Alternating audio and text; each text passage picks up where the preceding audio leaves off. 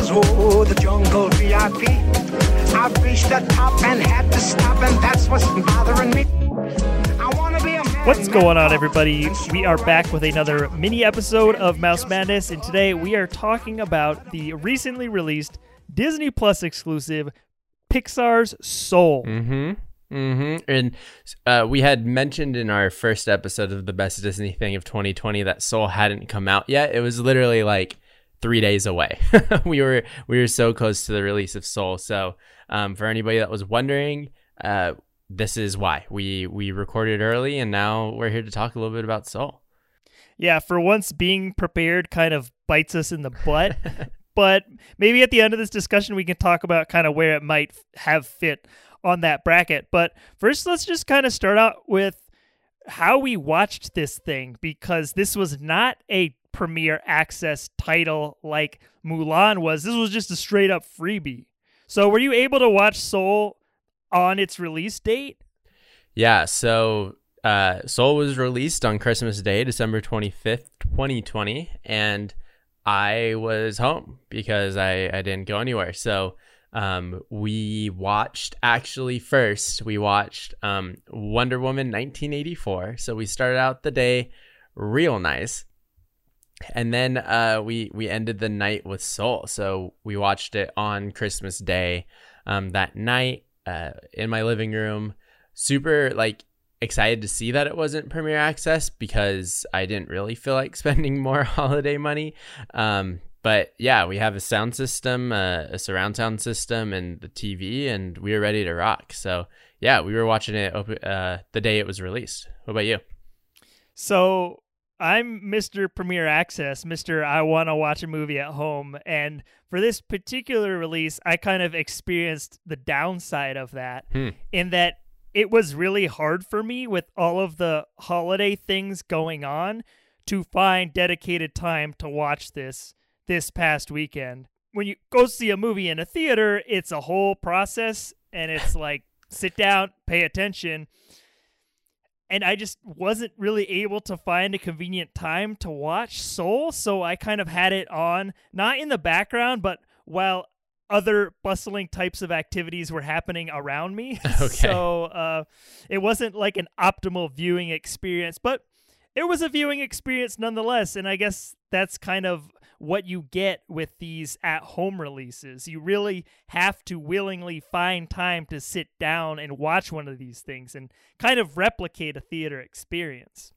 Yeah, and I think that I was able to do that because I had set that expectation for myself. You know, I I knew that I wanted to watch these premieres, Mulan included. I did the same exact thing, waited until I had well, I watched it on its release, but I planned to watch it on its release date. So I was secluded. I was watching it just that's all I was doing, and so I planned that for Soul because I had expected that I wanted to I would want to absorb as much of it as possible in the first viewing. I didn't want to not pay as close attention as I as I would in a theater because I know like the work that these animators did meant something and th- this was supposed to come out to theaters. So I really wanted to like, you know, pay pay my own kind of silent respect, I guess, for the the fallen movies that never made it to theater by trying to create a theater atmosphere. But um yeah, so we've been talking about like soul and kind of the periphery of this podcast for a while now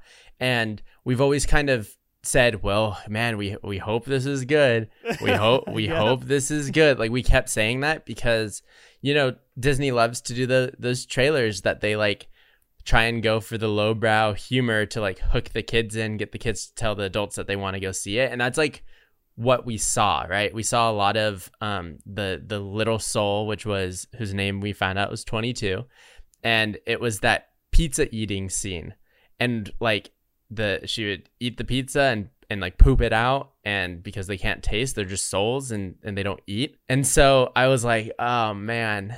I hope I hope that it's it's a bait and switch on us and that it's not going to be just like these gags the entire time. So I was going into it with much higher expectations than than onward uh, I went in like basement level expectations into onward, and I I had the like a lot higher expectations for this one, mostly because I felt like their focus.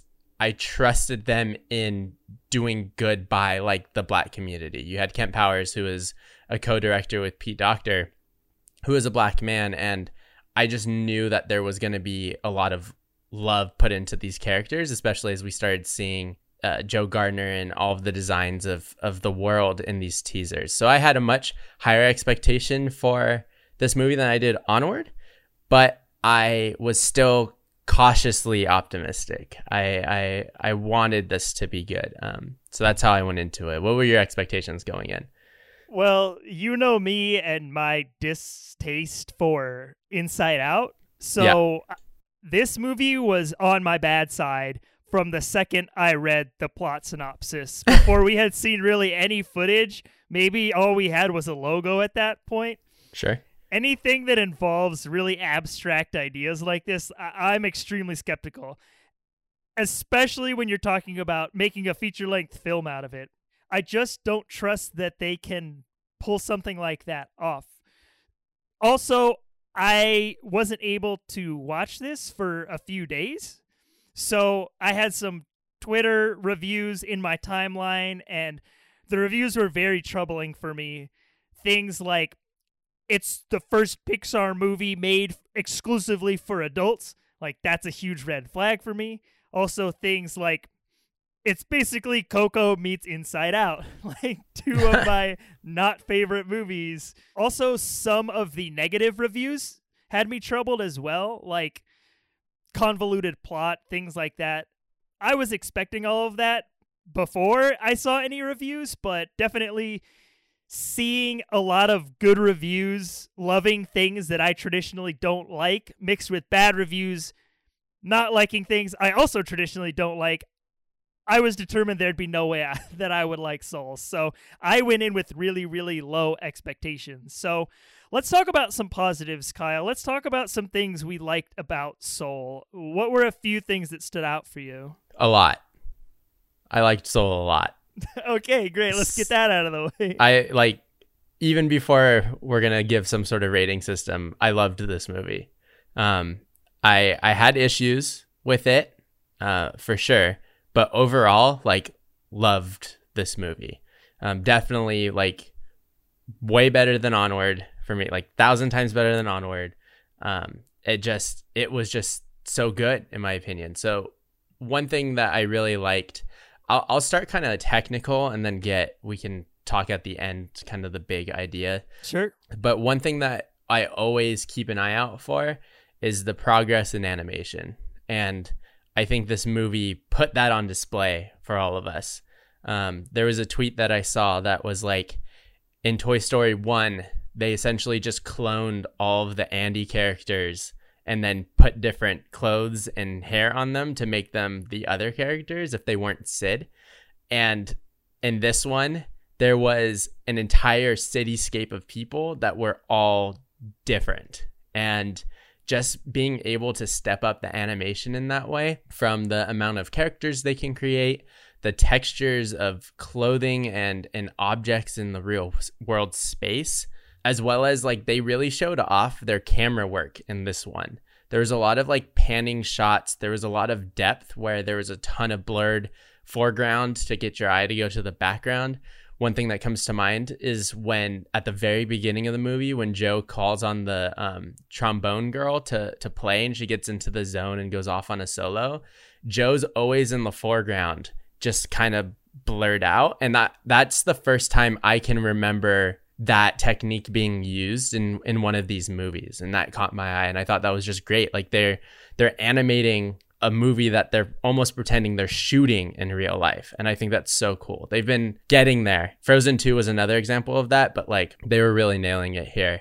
The score, I'm a big music guy and I really enjoyed the score in this one. Uh, even in like the soul world, the difference between the soul world score and the real world score I really liked. So it was uh, composed by Trent Reznor and Atticus Ross, who are bandmates from Nine Inch Nails, actually, and they composed the score alongside Jon Batiste, who is a award-winning jazz composer and performer. So uh, Jon kind of did all of the jazz pieces, like everything that that Joe's band performed, everything that Joe played was Jon's side, and I liked it so much that I, I went out and bought the album that is the the vinyl album that is uh, music and songs inspired by uh, Soul. That's that's by John uh, Batiste because I really liked it, and I felt like um, they did a really good job with the black experience in this movie. Um, from the the family issues with the the expectations of the of Joe's mother being high enough but also low, you know, like she's saying like I just want you to find like a a stable job, get your benefits, do blah blah blah and that's not what Joe wanted, as well as like the barbershop scene. Like that's a that's that's how barbershops are. Like just people picking on each other, people telling stories, people sharing philosophies like I loved that scene, and even just like the techniques and in his barber like lining him up and and all that stuff, and it was just so well done without like over exaggerating. You know that that could have been an issue too, and it was just so so well done.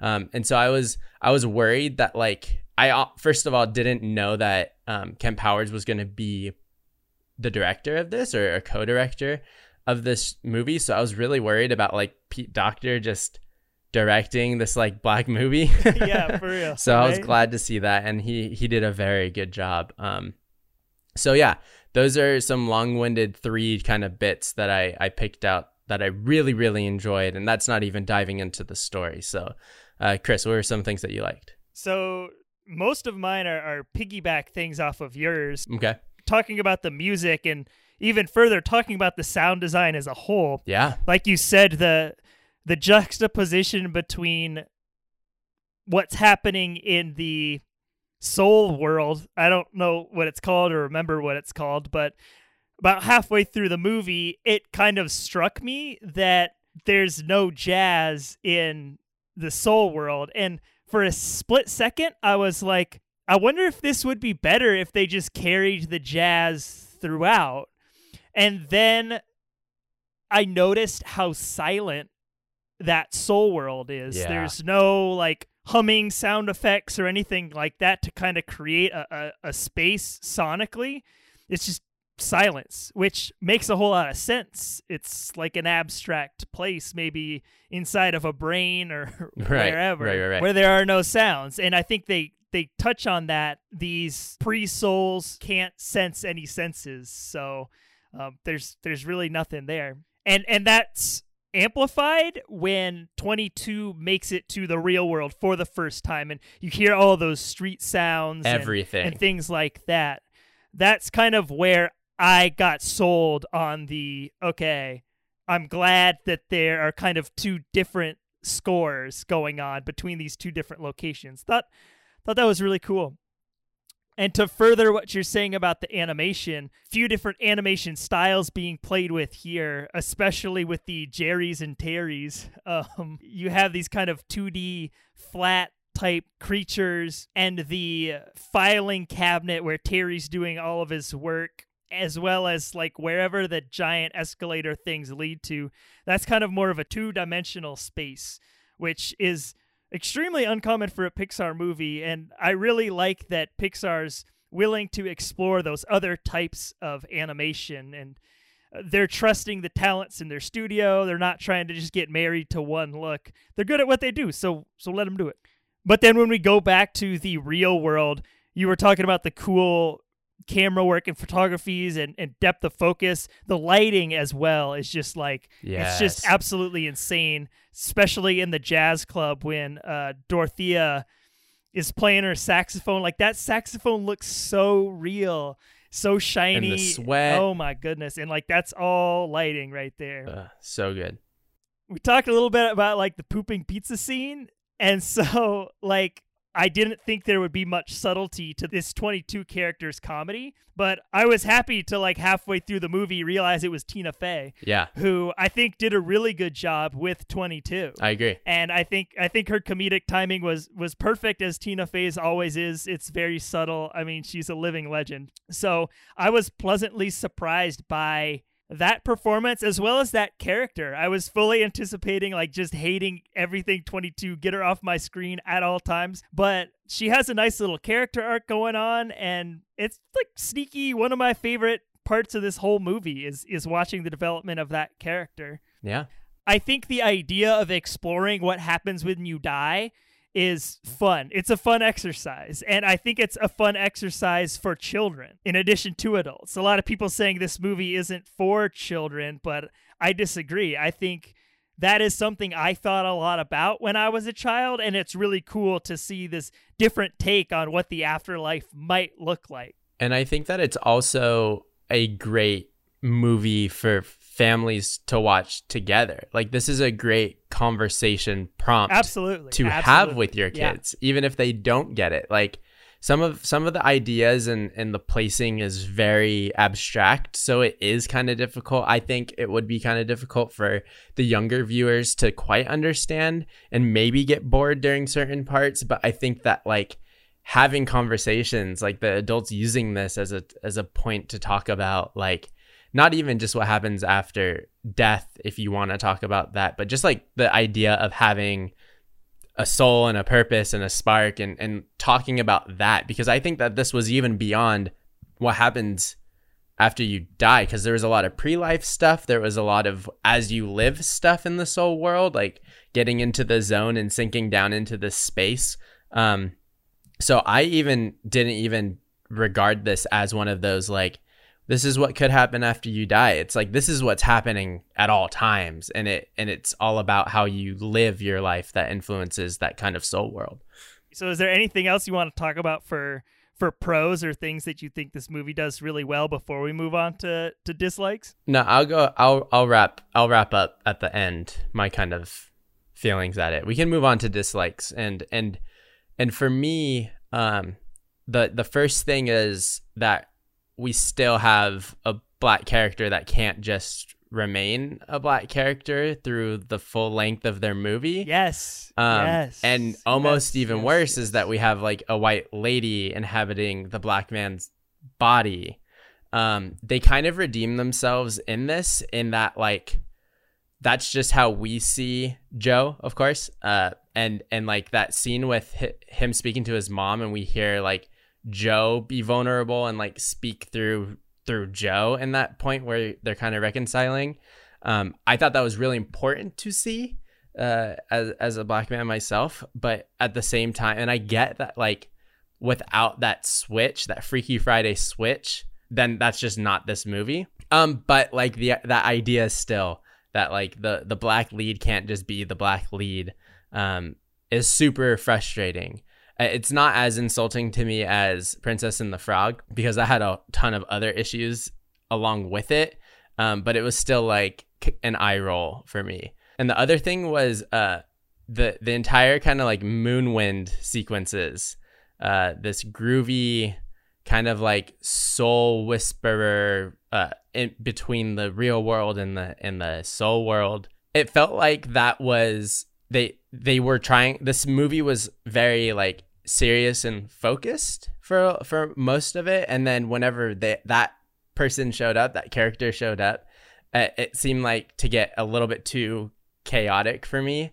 Um, but then I like also thought like, is this just a reference to like using psychedelics and opening up you understanding your anxieties and like being able to combat your anxieties through psychedelics and like this moonwind dude is very representative of like psychedelic usage and that kind of stuff and i was like that's kind of dope if that's what they're going for like specifically like fighting anxieties using because that's a lot of like lsd trials and stuff was like using it to combat mental health issues and and you know find the the root of your your anxieties and your and your depression. Uh, so that's kind of funny to like further dive into. Um, but otherwise, it was just kind of like I don't know, almost unnecessary for me. Uh, it it just added a side adventure that I didn't feel like I, I needed to see. Uh, so those were those were two things for me. I kind of started to write down things like, wait, it doesn't make sense that blank blank and then I just gave up because the laws of this like relationship between soul world and like the physical world, I just threw my hands up and was like, I don't get it. I don't know if we're supposed to get it. It just seems weird that like a living person can go back and forth between the soul world and the real world, but no one else can. Like just this one guy. while the more authentic depiction of the black experience is a massive leap forward for Pixar and Disney in this movie, I think they missed the mark with their depiction of Harlem and New York City. And I don't know if it was written everywhere that this movie is supposed to take place in Harlem.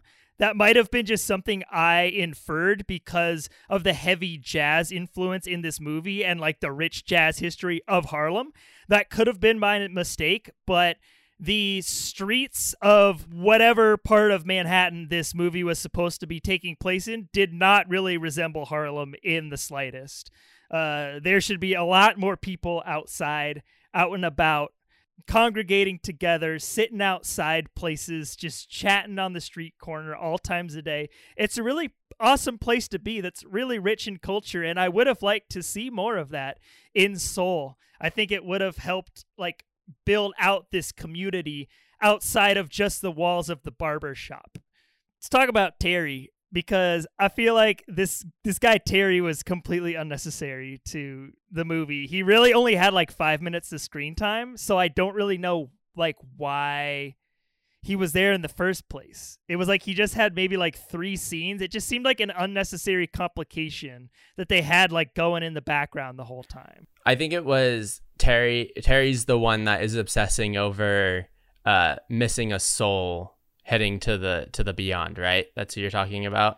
Exactly. Yes. Um yeah, so I I took Terry as like he's the extreme of what the message was that I was getting out of it, which is like your your job and your career and your your spark and what you're good at isn't who you are. And when it is, you become very obsessive and people don't take you seriously. So like the Jerrys were just kind of like, there goes Terry, like just let him do what he does. Like he's he's gonna be on this kick, and and they even like fool him at the end uh, when they allow Joe to go back to Earth. They like move one of his counter beats. You know, I think it was just another character to like show the extremes of like Joe, who was very focused on making it big as a jazz pianist, and felt like that was his purpose and and that's his reason for living is is this job and this gig and and becoming big time. Um but he realizes that like that's not who you are. Like life's about living and when you make it about one goal or one specific job or one specific uh mission then it often can derail you from taking in all that life gives. And that is what Terry is. Is just complete. Even though Terry's like a soul, like he's like a manager of the soul world, like whatever even that is. But like that's still an extreme of like his him taking his role way too too seriously, way too extreme, and uh, it's just the the negative side of when you're obsessing over your job. Okay, so let's talk about the ending because right before we hopped on this review, I saw an article that said there are multiple endings to Soul that were created. And so, spoiler for Soul, in the ending of this movie, Joe returns to Earth and gets the opportunity to live out his life, learning everything he learned in the Soul world. So, how do you feel about him getting the chance to go back? Yeah, I mean, I don't know that the entire movie was him having the chance to go back, right? Like he spent the entire movie being back.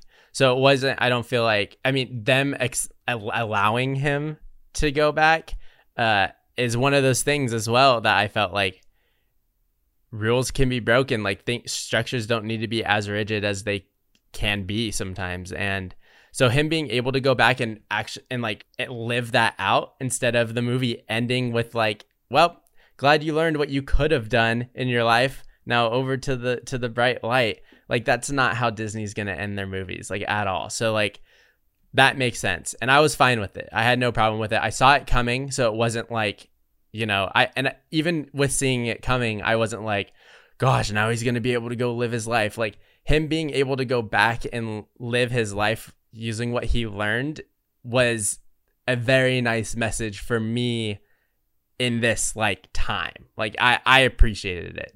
I guess I'm still stuck on the laws of the soul universe being super confusing. See, and here's here's the thing. you will not enjoy this movie if you get hung up on the laws of a, a world that like doesn't exist. like That's all I do. That is literally all I do. I know it is all you do, and that's why I knew that that was going to be your issue from the start of of me watching that movie. I was like, Chris isn't going to like this because it's too too soft. the the The walls are too soft uh, as far as like world building, but I think that's fine. Like it, it should be because this is a a place that exists only in this movie. Like it, it's just a representation of like what could be something in the afterlife of how or how life is or how life starts and it was just their interpretation of it. So i don't think that you can get hung up on rules and if you do then you for sure won't like this movie because there is a ton of like how how how is that how can that be you know? Um so i i feel you.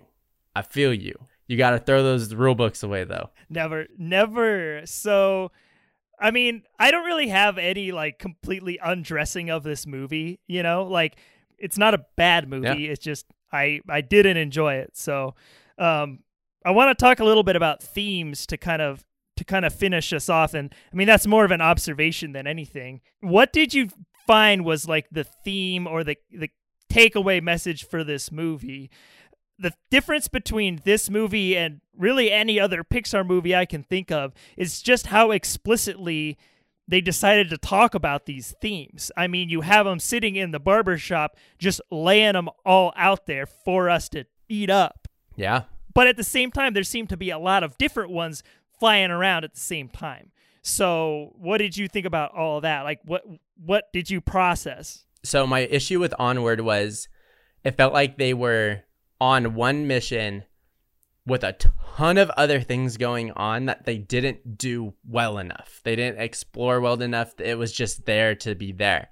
Soul had a similar trajectory where there was like a storyline and a a message, but there were a ton of other things going on, but I felt all of those contribute contributed to that main message, which is like there's there's a ton to life and there's a ton to life that's worth living uh, if you if you don't try and just focus on one nitpick thing part of your life.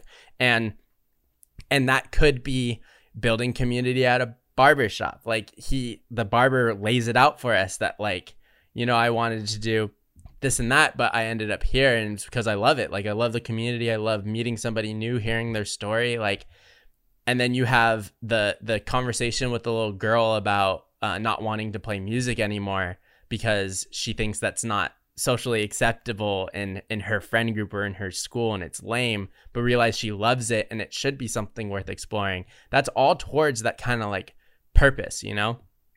And so my big takeaway from it was like you can't allow outside forces or or societal structures to to determine how you should live your life and and what is a fulfilling life for you. And that hit big because that was a big thing in 2020 for me. Like worked in sports social, like that when you work in sports social, sports social is your life. And I felt like that was just defining who I was. I wasn't able to live life. And so I did have, I made a career change to allow me to live life fuller, in, in my opinion, for me. So like that specific message like rung so true to me and like to see that at the end of 2020 kind of like helped me reconcile with the fact that I left this this industry that I loved so much. Huge sports fan, will forever ever be a full huge sports fan, but like it doesn't need to be my life and my one identity and I'm just like sports Kyle. Like there's a ton of other stuff I enjoy and I want to do. Traveling Kyle, Disney podcasting Kyle like and all of those can define who i am and and allow me to live life to my fullest. So that's what i took and i think that's why i liked it so much because i was able to directly relate it to one major storyline in my life in this year. And i i agree with you that that is the most powerful thing that this movie has to say. And that's why it goes back to your original dislike which is just make this a movie about a man who is battling his passion for jazz with his career as a band teacher. That's that's a great movie. They started a great movie. Yeah, I, I just I don't think then that's imaginative enough for Pixar. Of course, like Pixar is going to try and do more. They're going to try and go to a different place with that concept. And so I thought that like while they could have played it safe and just done those that straight storyline of of Joe battling, you know, what's inside of him and and feeling like music is his life and music is his identity like bringing us someplace else to also explore that is just what Pixar does. They love to do that. I mean, it's it's been every single movie that they've ever put out, right? Nemo goes to a different world and ex- explore like learns what life means to his dad and how to better interact with his dad. Russell and Old Man go to literally a different place and learn, you know, uh, the value of family and and friendship. Like Pixar goes to a different world to explore these concepts in different ways. And this this one I felt like they did it in a way that wasn't as distracting as like Onward, which was like the ultimate craziness. And when you stick to that one storyline, like in The Good Dinosaur, it just turns out to be boring. I mean, I disagree. Like I would say Nemo is one storyline and Bug's Life is one storyline and Toy Story is one storyline. And I guess as we watch Pixar age, those simpler stories that really made me fall in love with the studio are becoming more and more rare. Those ones where a deep message is hidden in a in a rather quaint family film is being replaced by let's explore some high concept stuff and set it to some beautiful animation. Let's affect you emotionally as much as we possibly can. What type of story can we do to make that happen? And I guess just like the way I like watching movies, I like the characters. I can't picture any character from Soul like walking around the parks and being like, I gotta, I gotta do a meet and greet with that character. I don't know. What, Do you see yourself getting a Joe autograph or a... no? And I think that's like I'm glad. You know, I I don't need the story to be some synergistic movie that the company greenlights because they want to throw IP into the parks or or sell merch or do all of this stuff. I think that it was important that they didn't dilute it and that they went for that bigger storyline. Like even like Finding Nemo, like those are mo- there's so many storylines happening in there. It's Dory exploring her her past and finding her place, and that's her whole memory issue, forgetting when she's not around those who she loves. It's Marlin figuring out that he needs to loosen up and allow his son to grow up. It's Nemo leaving his fish world and entering the human world and learning life values because he's been a sheltered fish his entire life. Like and then those all come back together as one storyline. And I feel like they did that sophisticatedly here in in Soul, and I felt like they did it well um, without it being distracting. And so I'm glad that I'm glad I'm not going to see Joe in the parks, and I'm glad I'm not going to see. We probably will see 22 on a float, I would assume, but like yes, yes. but um, like I I didn't need that. I was happy with with that. I think the difference for me is just the physical representation of the soul here, where this is a movie about our souls, so let's literally make a soul world where they're going into their soul. It's the same with Inside Out. It's the same reason I don't like that. It's like let's literally make physical representations of the emotions. I guess it just feels a little high concept for me and and kind of keeping the idea in the abstract space instead of like bringing it down to Earth. Sure.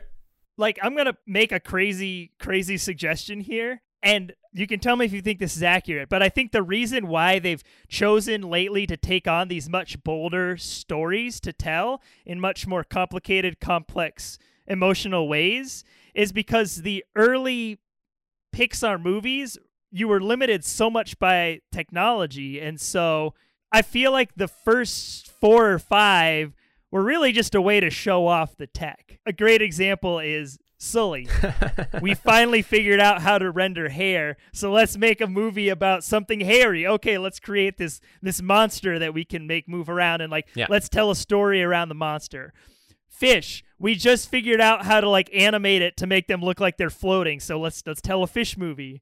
We just figured out how to do really really like realistic human hair. So let's tell a story about a girl with this head of hair and and so they've kind of like mastered all of the basics and and now this is them maturing and venturing into these much more complicated stories and so if i was going to make a suggestion as to the reason they've changed so much over the years i would say that that's probably why I think you're completely correct on that. I think that they're able to focus more on story and and start with story and develop these larger worlds uh, because they do have more time to do it because they, the technology is there for them to do it now. And I also would say that like as much as Hollywood isn't super diverse, the the diversity of their story teams uh, definitely helps in that as well. They're they're finding new angles, more stories to be told because they're building out these larger story teams that are are beginning to be more diversified. As this, like, would Pixar in 2000 make a story with a scene that takes place in a black barbershop? Probably not. Probably not, because they probably didn't even have a black person on staff at that time. But it's great. It's a great time for them to explore these story building worlds. And maybe for people like you who feel like they haven't quite mastered it yet, maybe this is these are the years where they're gonna work out those kinks and get to that place where it feels feels better. where does soul rank for you in pixar films and disney things of 2020 Yeah, in Pixar films, it's definitely top five for me. So you brought up a, a point like, how can we make you like emotional about this movie with, with Pixar? And that's definitely been the recent trend. I didn't feel that with this one. This one just made me feel like good and like whole, as opposed to like want to like cry. you know, this one just made me feel fulfilled, and I felt like it was a meaningful story as opposed to uh, one that is leading to a a crying climax. You know, so um, so for me, because of that, and like, I wanted to watch it again. Uh, in the next couple of days after watching it, like I haven't felt that repeatability in a long time. Uh, and so it fits up there with those repeatability movies for me, like Incredibles, like Finding Nemo, like Toy Story, you know, like the, like the classics. And so I would say it's up there in my top five. I don't know exactly what number I would place it at because I have had only one viewing. Um, but it's definitely upon first watch, it's it's in my top five. And then I think in the best things of 2020, I mean, it's definitely better than Onward.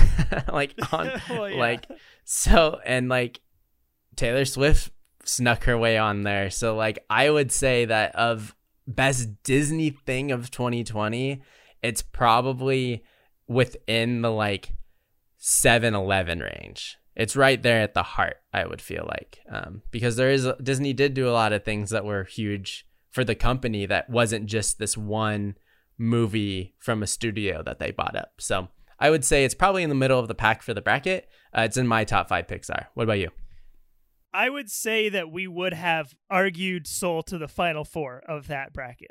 I don't know that it would have gone all the way, but I think it being such a positively received piece during a time where we needed a positively received piece, I think that's really meaningful and important. And I'm happy that everyone likes it so much. Um, so I'm thankful for Soul. Yeah, when it comes to Pixar movies, it's tough I mean, I guess you could rank it like do you do you plan on watching this movie in the next couple of months again? that's the thing is to me this movie does come off more as a mental exercise than anything. Yeah. it's uh, like you said a conversation starter. It's it's not something that takes you out of this world. It is something that makes you think about this world the whole time you're watching it. It's not even like whoa wow based on that ending now i'm thinking about the real world. It's like from the get-go you're like this is get me thinking about my own life. And so, like, when I'm seeking out content and specifically Disney content, that's not really a sensation that I go for. Sure. But that being said, there is so little about this movie that really makes me angry in the way that like stuff in Coco makes me angry and even stuff in Inside Out makes me angry that like yeah. I would never like go on a soul rant. I would never like, "Oh, soul's trash" like I do Coco and stuff, but I don't know. I just it just didn't resonate with me, at least not on Sure. my first viewing. So, you know, realistically, I'd probably put it more of like a middle of the pack Pixar movie or or you know, top of the bottom third or something like that.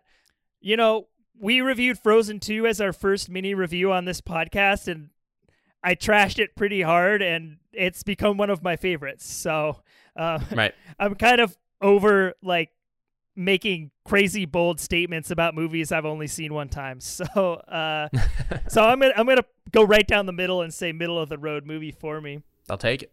But I mean, it's worth a watch no matter what. So if y'all haven't checked it out yet, highly highly encourage you to.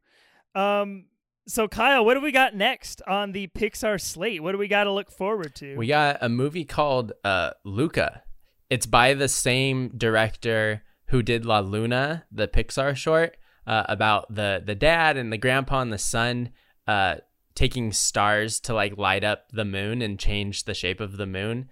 Uh, so we're getting an Italian story that takes place in Italy, uh, and I believe that's supposed to come out in June of 21. Yep, pretty much. We got Luca and Raya and the Last Dragon to look forward to in 2021. So I'm just hoping, you know, we got our cool existential piece. Maybe next time we can get something slightly more focused for Chris. All right, everybody. Well, if you have something to say about any of this stuff, you think Kyle was totally right, you think I was totally wrong, uh, are you a Soul fan? Are you impartial to Soul? Please let us know. Send us an email at mousematterspodcast at gmail.com. Hit us up on social media uh, Twitter, Instagram, Facebook, Discord. Love to hear from you guys. We got another episode coming next Monday, so we will talk to you then. Take care, everyone.